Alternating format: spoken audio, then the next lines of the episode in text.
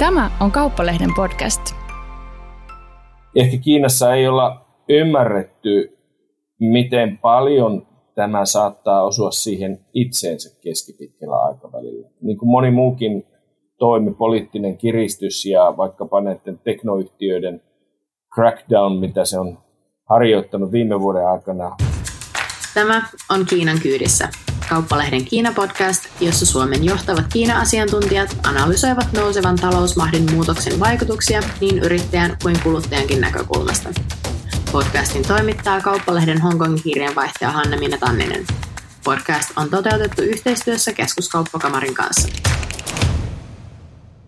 Tässä jaksossa keskustellaan Keskuskauppakamarin toimitusjohtaja Juha Ramakkaniemen kanssa Kiinan kiristyvän politiikan vaikutuksista maailmankauppaan. Miten Kiinan kiristyvät koronavirusrajoitukset vaikuttavat suomalaisten yritysten toimintaan Kiinassa? Mikä on Euroopan unionin rooli Liettuan ja Kiinan välisessä kiistassa? Miten politisoituva kansainvälinen kauppa ja kiristyvät suurvaltasuhteet vaikuttavat suomalaisten yritysten toimintaympäristöön? Tämä jakso on nauhoitettu 25. tammikuuta 2022. Tervetuloa kyytiin! Tähän jaksoon olemme saaneet vieraaksemme Keskuskauppakamarin toimitusjohtajan Juho Romakkaniemen. Kiitos kun tulit vieraaksemme Kauppalehden Kiinan kyydissä podcastiin. Kiitos paljon pyynnöstä. Mukava olla täällä. Seuraat työssäsi äm, suomalaisia yrityksiä ja keskustelet heidän kanssaan päivittäin ja, ja, ja kuulet heidän ensikäden tietoa suomalaisten yritysten tilanteesta eri markkinoilta, niin – Minkälaisia viestejä suomalaisyrityksiltä on tullut Kiinan markkinoilta tässä nyt alkuvuodesta ja viime kuukausina? No ehkä kolme pääviestiä, jota, jota tulee, on se, että, että tämä Kiinan zero covid-politiikka alkaa muuttua helposti vaaralliseksi nyt omikronin aikana. Eli, eli, eli tämmöiset lockdownit ja suorastaan vainoharhainen suhtautuminen omikron tartuntoihin – vaarantaa helposti toimitusketjuja ja, ja, ja toimintaa Kiinassa. Ulkomaalaisten on erittäin hankala matkustaa Kiinaan. Mainland China on siinä mielessä ikään kuin suljettu. On jotenkin ihme, miten tässä kaiken keskellä olympialaiset pystytään järjestämään. Toinen on, on edelleen vielä palautuva toimitusketjut, kansainväliset arvoketjut, jotka häiriintyvät pahasti silloin silloin tuon äh, koronakriisin is, iskiessä päälle. Eli tavaraa on edelleen hankala saada, toimituskatkoksia on ja kansainväliset logistiikkaketjut ovat Kiinan päästä aiheutuvista ongelmista edelleen vaikeuksia. Kolmas huomio ja kolmas, mitä me seuraamme myöskin, on tietysti tämä turvallisuuspoliittinen tilanne. Kiinan muuttunut, kiristynyt politiikka sisäisesti ja ja lähipiirissään, mitä tapahtuu Taivanin suhteen. Sotilaallinen konflikti Kiinan ja Taivanin välillä voisi olla erittäin kohtalokas myös maailmantalouden kannalta. Jos katsotaan näitä asioita yksi kerrallaan, niin mainitsit ensimmäisenä nuo koronarajoitukset, eli Kiinassa on siis erittäin tiukat matkustusrajoitukset Kiinan sisälle. Kiinan palattaessa on pidettävä vähintään 21 päivän tiukka hotellikaranteeni ja ei ole näkyvissä tällä hetkellä, että niitä Kiinaan päin matkustamiskaranteeneja ollaan vähentämässä vielä vuoden 2021 aikanakaan. Sen lisäksi Omikronin ähm, johdosta niin nyt alkaa olla Kiinan sisällä ja jopa Kiinan kaupunkien sisällä erilaisia rajoituksia, että jos yrityksen toimisto on vaikka Shanghain keskustassa ja työntekijöitä asuu Shanghain esikaupunkialueella, niin he eivät esimerkiksi välttämättä pääse enää liikkumaan. Ottaen nämä asiat huomioon, niin minkälaisia ongelmia suomalaisyrityksillä on tai minkälaista tilanteista he ovat raportoineet näiden koronarajoitusten osalta viime aikoina? No todellakin se on suurin ongelma on se, että, että tota, Kiinaan ei voi käytännössä matkustaa niin kuin ennen. Eli, eli tarvitaan tietty erity, erikoishenkilöstö joutuu, pystyy tällaisen karanteeniajan ajan tavallaan käymään läpi, mutta se on erittäin kallista ja vaivalloista yrityksille. Ja sitten koko ajan se riskien hallinta, että jos, jos tulee pienikin tartuntatautirypäs, tartuntarypäs paikkakunnalla, jossa vaikka on tehtaalla tehdas tai tuotantolaitos, niin, niin se on riskinä on, että se menee kokonaan kiinni useiksi viikoiksi. Miten sitten kun esimerkiksi uusi asiakashankintaan tarvitaan käytännössä sitä, että, että tavataan uusia ihmisiä kasvokkain, mutta nyt kun Kiinaan ei pääse, niin onko yritykset sitten kommentoinut tällaista tilannetta? No näinhän se on. On vanhat tavallaan asiakkuussuhteet ja toimitusketjut toimivat, mutta uutta bisnestä on hankalaa tehdä, jos ei tavata, varsinkin kulttuurista toiseen, jolloin, jolloin tämäkin on ikään kuin ollut hieman katkolla tässä viime vuosien aikana. Omikron, ja nyt Omikron näyttäisi jatkavan tätä tilannetta ää, vielä pitkälle kevääseen. Itsehän en usko, että Kiinan Zero Covid-strategia pystyy loputtomasti pitämään. Nyt omikrovirus on niin tarttuvaa tämä virusmuunnos, että jossain vaiheessa se karkaa tiukimmastakin seulasta sinne väestöön, joka on kuitenkin rokotettu kiinalaisilla rokotteilla, joiden teho ei ole edes, edes näiden mRNA-rokotteiden veroinen, jolloin se vaarana on, että Kiina joutuu vielä ikään kuin tämän oman politiikkansa kääntöpuolena myöhemmin tänä vuonna aikamoiseen kaaukseen. Toinen teema, minkä tuossa mainitsit, oli ongelmat logistiikkaketjuissa.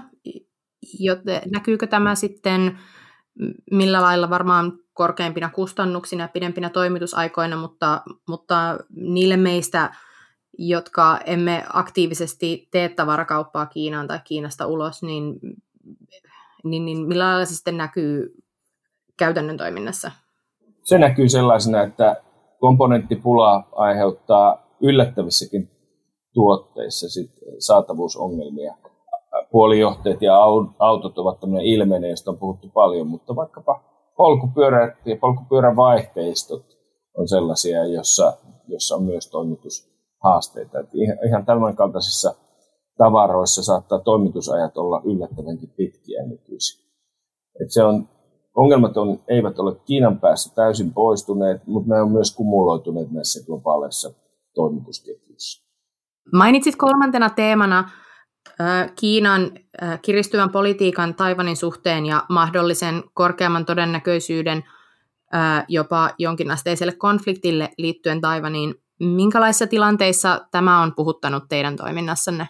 Kyllä me koko ajan, kun me analysoimme tätä globaalia tilannetta ja sen vaikutusta yritysten toimintaan ja maailmantalouteen, niin, niin tämä on ollut viimeisen vuoden aikana yksi keskiössä olleita asioita, joita olemme seuranneet ja joita yritysjohtajien välilläkin olemme keskustelleet.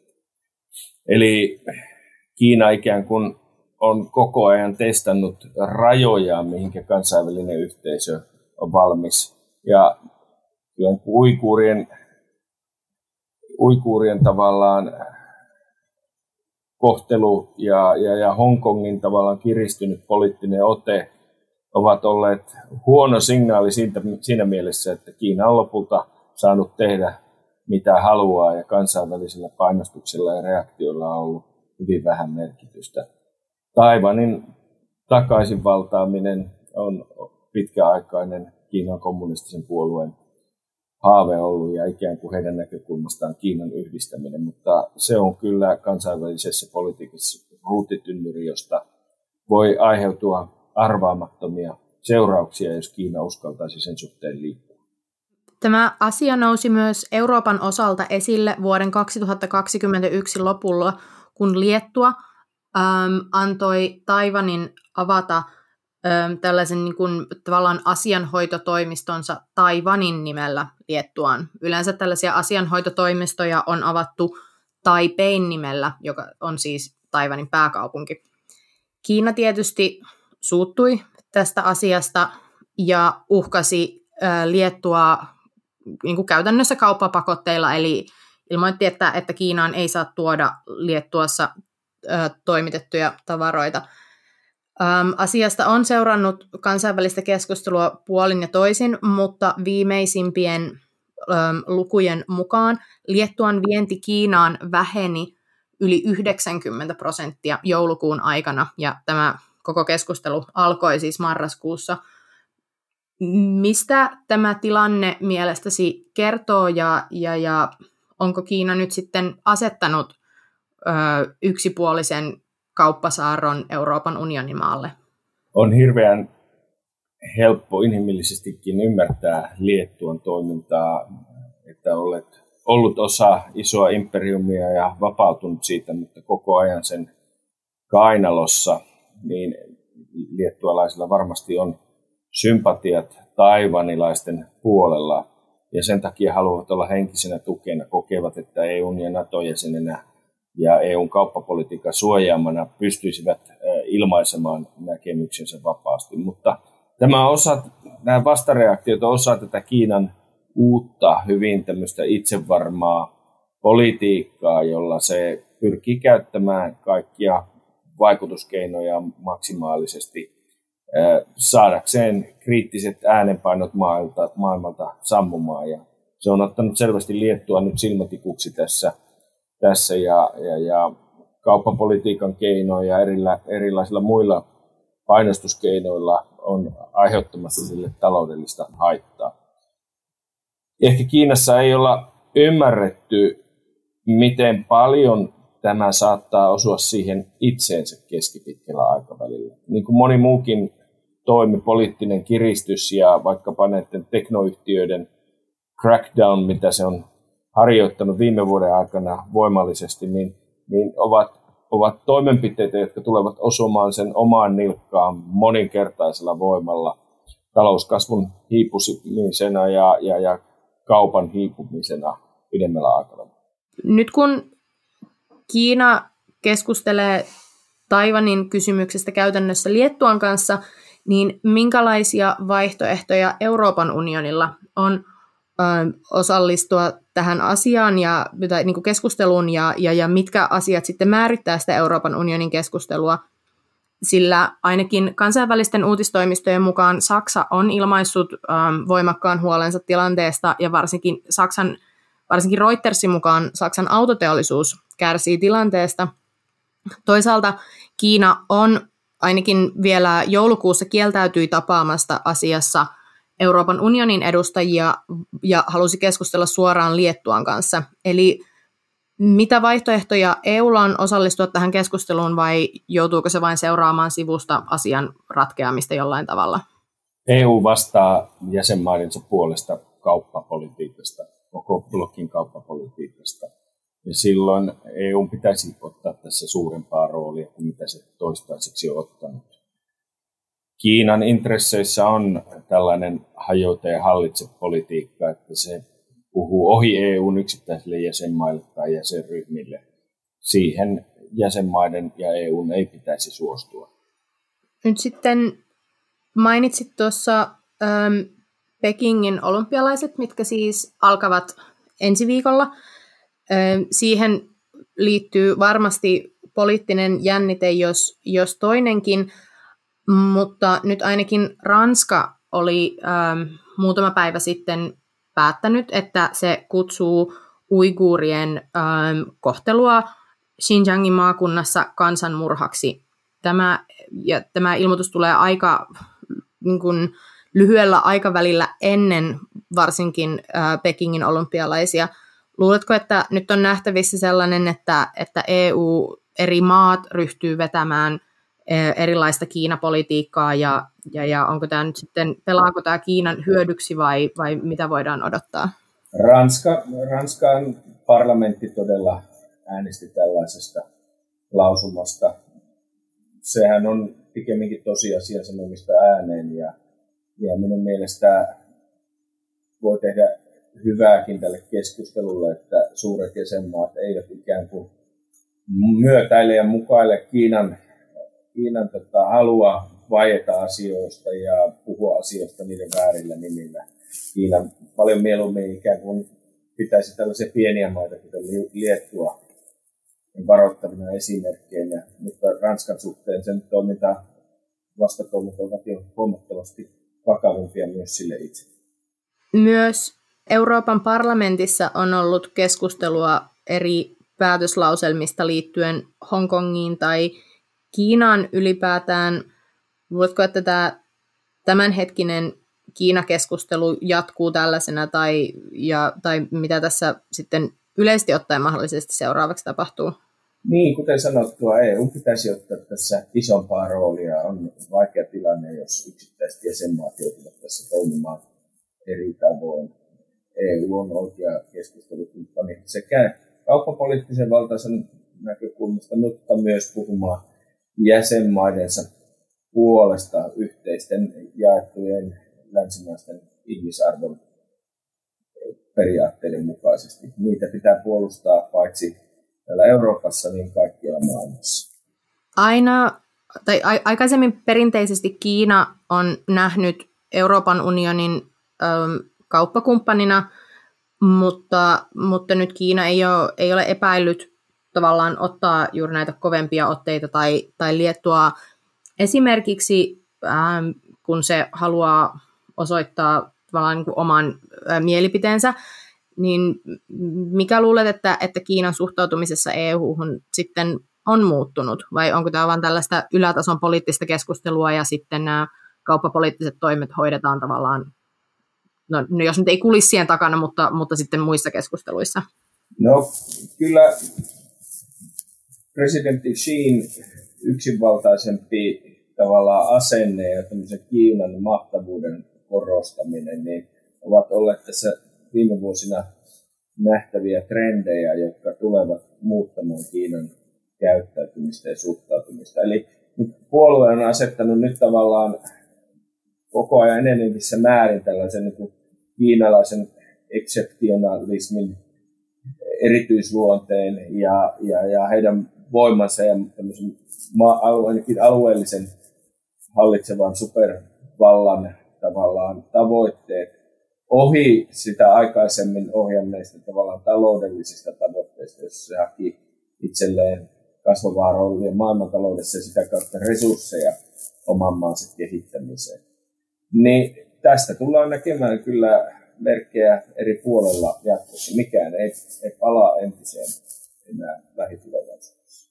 Vuoden 2021 alussa saatettiin voimaan yksi maailman suurimmista kauppasopimuksista, tai ainakin niiden maiden osalta, jotka ovat ratifioineet sopimuksen. Pääosa sopimuksen ratifioineista ja allekirjoittaneista maista asuu, tai asuu, maista sijaitsee Aasiassa ja, ja tota, sen lähialueilla. Mukana ei kuitenkaan ole Euroopan unioni, eikä esimerkiksi no Britannia. Onko tota, EUlle nyt syntymässä tämmöinen isompi kilpailija Aasiassa ja onko EUsta aika ajanut ohi, mitä tulee vapaan kaupan edistämiseen ja puolustamiseen? No EUhan, EU ei voi tietenkään kaikissa olla yhtä aikaa mukana. Kyllä sanotaanko viime vuosikymmenellä loppua kohti ja Trumpin maailmassakin EU oli oikeastaan ainut tämmöisen vapaa-kaupan ja kauppasopimusten puolustaja ja majakka maailmassa. Ää, nyt trendi on ollut entistä vahvemmin toiseen suuntaan ja minä näen positiivisena, että tällaisia niin alueellisia järjestelyjä syntyy eri puolella ja, ja niissä voi olla joko mukana tai sitten seuraavassa vaiheessa EU-neuvotella niiden kanssa isompien blokkien välillä järjestelyistä, joka saattaa olla seuraava askel tässä maailmankaupan integraatiossa? Kiina julkaisi nyt ihan reilu viikko sitten talouskasvulukuja ja Kiinan talouskasvu hidastui huomattavasti vuoden 2021 loppupuolelle ja talouskasvun odotetaan hidastuvan vielä uudestaan tai uudestaan vielä lisää vuoden 2022 puolella – Luuletko, että tämä hidastuva talouskasvu vaikuttaa Kiinan esimerkiksi ulkopoliittisiin pyrkimyksiin tai, tai koveneeko muut poliittiset puheet? Kyllä, ehdottomasti, koska hidastuva talouskasvu ei mahdollista kansalaisten keskiluokan hyvinvoinnin kasvua pidemmän päälle. Ja se on ollut ikään kuin tämä kommunistisen puolueen julkilausumat on yhteiskuntasopimus kansalaisten kanssa, että annatte meidän hoitaa politiikkaa ja yhteiskuntamallia, niin me pidämme huolta siitä, että ensi vuonna on aina parempi kuin tänä vuonna ja lapsenne elävät paremmassa maailmassa ja, ja yltäkylläisemmässä hyvinvoinnissa. Tämä on nyt vaarantumassa. Kiina, Kiinan totta, talouskasvu on ollut hidastumassa trendinomaisesti jo, jo toistakymmentä vuotta. Viime vuosikymmenen monien epäilemänä osin tilastokikkailulla Kiina sai pidettyä sen yli kuudessa prosentissa, joka puolue oli asettanut ikään kuin minimitavoitteeksi. Hämmästyttävän tarkkaan se osui vuodesta toiseen siihen ennen koronakriisiä. Mutta nyt koronakriisi tietysti tipahdutti sen toissa vuonna kahteen prosenttiin, josta palautuminen viime vuonna oli noin 8 prosentin luokkaa, mutta isossa kuvassa tämä trendi tulee jatkumaan liuku alaspäin. Tänä vuonna esimerkiksi Suomen Pankin Bofit-yksikkö ennustaa 4 prosentin talouskasvua Kiinaan ja ensi vuonna enää 3 prosentin talouskasvua. Mikä sitten on Suomen rooli kaikessa tässä, koska vaikka Suomi on ehdottomasti neuvokas ja sisukas ja ehdottomasti kokoaan suurempi toimija maailmanpolitiikassa, mutta siitä huolimatta Suomi on ja, ja myöskin you know, kansainvälisenä kauppapoliittisena toimijana myöskin Suomen kauppa on, on, on hyvin paljon alisteinen suurvalloille ja, ja niiden väliselle politiikalle ja sille, miten Euroopan unioni esimerkiksi reagoi asioihin niin mikä on, on Suomen rooli tässä asiassa ja mihin olisi hyvä varautua jatkossa? Kuten tuossa aikaisemmin sanoin, niin, niin Suomen, Suomen ei kannata niin kuin profiloitua erikseen niin kuin oppimestarina maailmaa, koska olemme osa Euroopan unionia. No, mutta meidän pitäisi niin kuin Euroopan unionissa olla ajamassa yhteistä linjaa. EU on sopiva ja oikea toimija keskustelemaan Kiinan kanssa kaikista näistä kysymyksistä mitä, mitä sitten niin Suomen ja suomalaisten yritysten kannalta voi tästä kaikesta päätellä, niin olemme kyllä jäsenyrityksiämme ikään kuin tästä analyysistämme saattaneet tietoisiksi ja, ja kehottaneet heitä miettimään eri skenaarioita ja vaihtoehtoja. Ja ja itse antaisin henkilökohtaisesti neuvon mille tahansa yritykselle, että ei kannata olla omissa liiketoiminnassaan, toimitusketjuissa, arvoketjuissaan yksinomaan Kiinan varassa tulevaisuudessa. Kiinan ja Euroopan unionin välinen kauppa kasvoi vuonna 2021 yli 25 prosenttia, mutta toki Osan tästä selittää se, että, että vuoden 2021 lukuja verrattiin ensimmäisen koronavuoden, eli vuoden 2020 lukuihin, mutta siitä huolimatta Euroopan unionin ja Kiinan välinen kauppa kasvoi. Kannattaako yritysten edelleen lähteä Kiinan markkinoille ja, ja nähdä Kiinan markkina sellaisena, missä kannattaa olla, vai vai ollaanko tässä nyt ajautumassa sellaiseen poliittiseen umpikujaan, että, että kannattaa ryhtyä katselemaan muualle Aasiaan? Niin, kuten sanoin, niin kyllä eh, Kiinasta on hankala pysyä poiskaan globaalien yhtiöiden, mutta riskejä kannattaa koko ajan, koko ajan hallita. Tämän, tämmöinen Factory of the World-rooli, mikä Kiinalla oli silloin niin sanotun Kiina-ilmiön aikana globalisaation edetessä nopeasti vuosituhannen alussa, niin sehän, siinähän Kiina on jo menettänyt kilpailukykynsä esimerkiksi Vietnamille ja monelle muulle kaakkois maalle, jotka tekevät ja toteuttavat samanlaista tuotantoa Kiinaa edullisemmin ja, ja, ja joustavammin tänä päivänä. Eli, eli tämä Kiinan rooli vähän kaikilla näillä sen, sen kehitystä vauhdittaneilla sektoreilla on kääntynyt toiseen suuntaan ainoa oikeastaan muutama vuosi sitten tekemässä me Kiina-analyysissä ainoa asia, joka Kiinan pysyvänä kilpailuetuna silloin nähtiin, oli tämä teknologiasektori, jossa voimakkailla panostuksilla siihen, plus sitten tietysti tällä technology transferilla, jossa länsimaista uusia patentteja ja teknologiaa hankittiin yrityskauppojen ja kaupallisen vakoilun kautta, niin, niin siinä Kiina näytti olevansa, olevan niin kuin pysyvä maailmanvalta tällä vuosikymmenellä. Nyt se on onnistunut siinäkin ikään kuin solmimaan omat kengennauhansa, kun on hyökännyt näitä teknojättejä kohtaan, joiden roolia, joiden omistajien vaikutusvalta kasvoi kommunistisen puolueen näkökulmasta liian voimakkaaksi.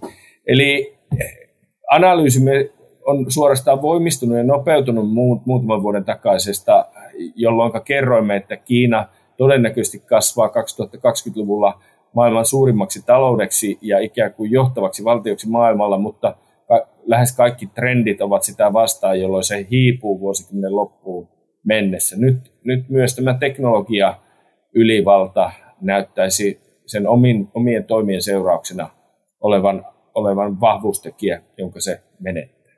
Keskuskauppakamarin toimitusjohtaja Juho Romakkaniemi, kiitoksia haastattelusta ja maailman poliittisesta ja kauppapoliittisesta analyysistä ja että tulit vieraaksemme Kauppalehden Kiinan kyydissä podcastiin.